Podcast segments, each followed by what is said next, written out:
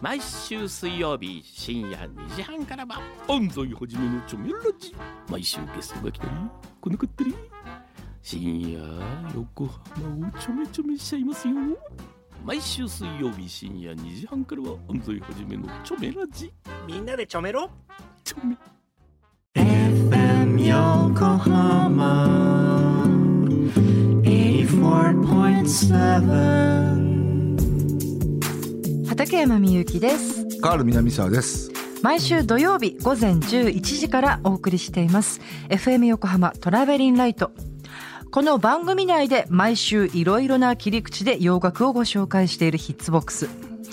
本日2021年12月25日の放送では歴代全米ナンバーワンヒット特集をお届けいたしましたはい。はいえーじゃあ僕紹介しようかな。うんお送りしたのは、えー、トーケンズのライオンは寝ている。はいえー、リアーナの We Found Love。うんオリビア・ニュートン・ジョンのフィジカルということですね。はいうん。はいこれ、でもね、あのー大磯カーボーイさんもご指摘していましたけど、ええええーこれえーっと言っちゃうと、えー毎回ちょうどうん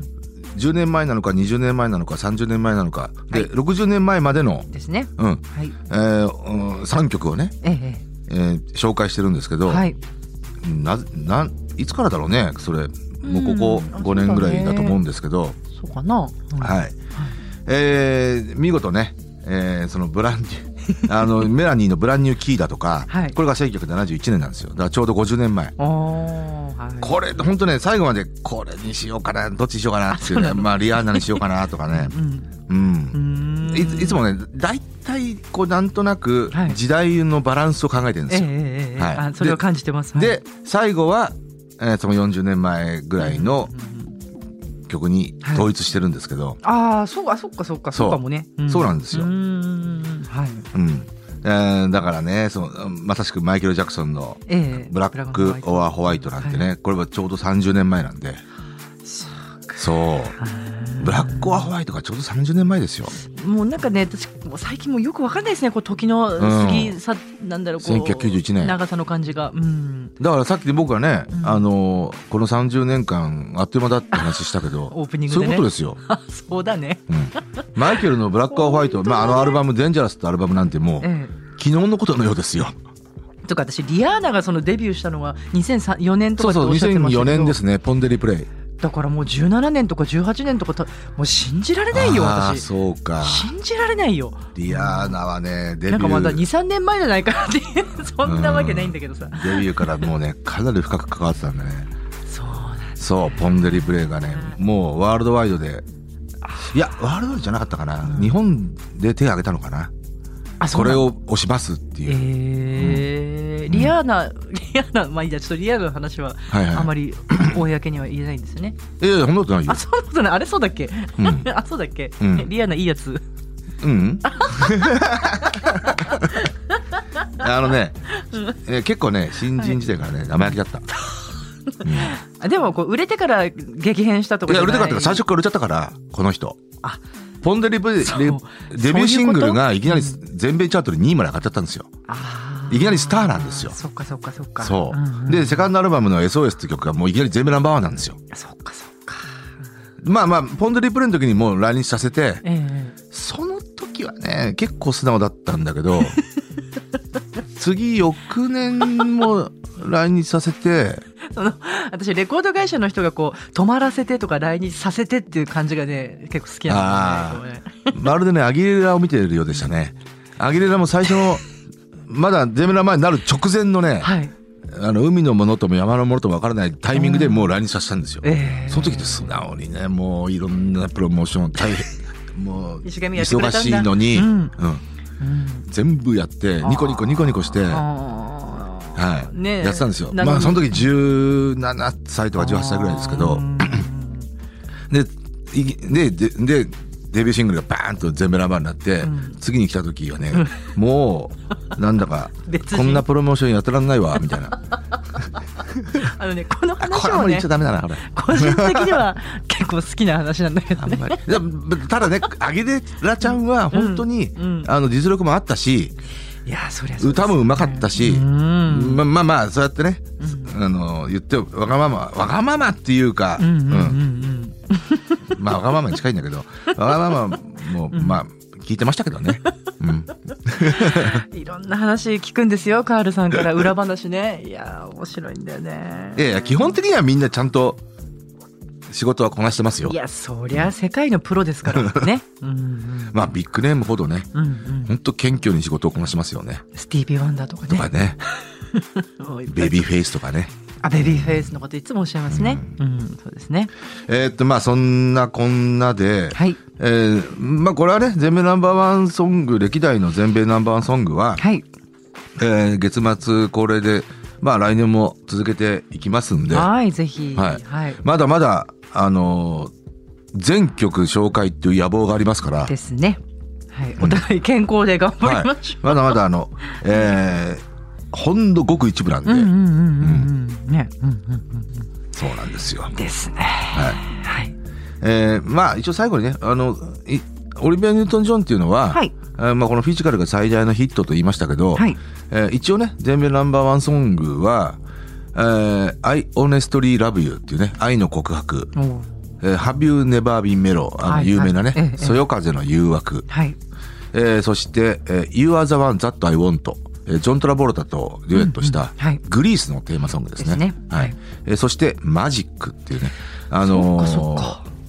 ザナドゥ、はい映画ザナドゥの、はいえー挿入歌まあ、リードシングルみたいな感じでしたね。はい。うんはで、あの、これが全部ラバーになったんですね。あうんだからやっぱ、はこうやってね、5曲も全米ナンバーワンがあるい。ですねあ目安としてね、スーパースターの目安目安はね、はい5曲ですね。あそうですうかんまあ、もちろんケースバイケースはありますけど、うんうんうんうん例えばイーグルスですとはか、ははは KC& サンシャインバンドですとか、はいはいこの辺みんな5曲なんですよね。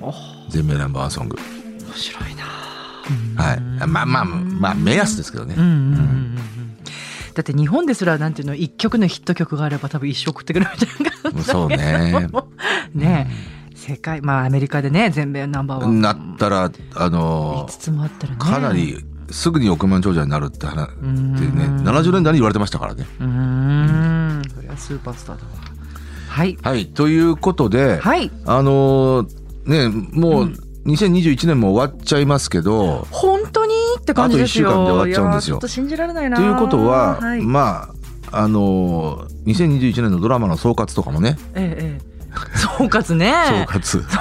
とんかつ、とんかつ。まあまあまあしなくて、総括しなくていいって、うん今のディレクターちゃんが今総括しなくてもいいと思うんですけどしなくていいって今、激しく首を振ってるよ、今日。あの、ん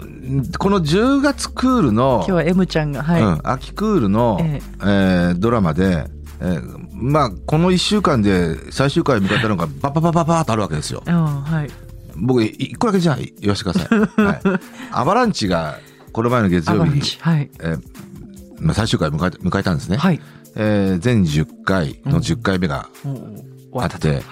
えーこれはね、結構この、今回のクールの中で手を汗を握りながらうん毎週見ていて、作品としてよかった。はい、かなりハードボールドな、うんあのー作品なんですよ。で、あと社会派の、へーえ要要は悪徳政治家の悪を暴くみたいな。で、最終的に暴けて、まあ、ハッピーエンドで終わってんですけど、うーんあのまあ、ちょっとね突っ込みどころはいくつかありましたけど、はいあのー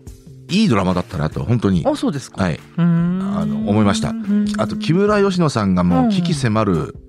演技であのー演技えで、かなりね、新境地を開いてる感じが。ありましたねあ、そうですか。はい。だからまあまあね、2022年の、はい。えー1月クールのドラマも多分、まあ、向こう2週間ぐらいでどんどん始まっていくと思うんですけど、はい。い、ろいろと期待したいですね。ですね。はい。はい何があるとか、僕は事前にま全くリサーチはしてないですけほど、うほうほうほう。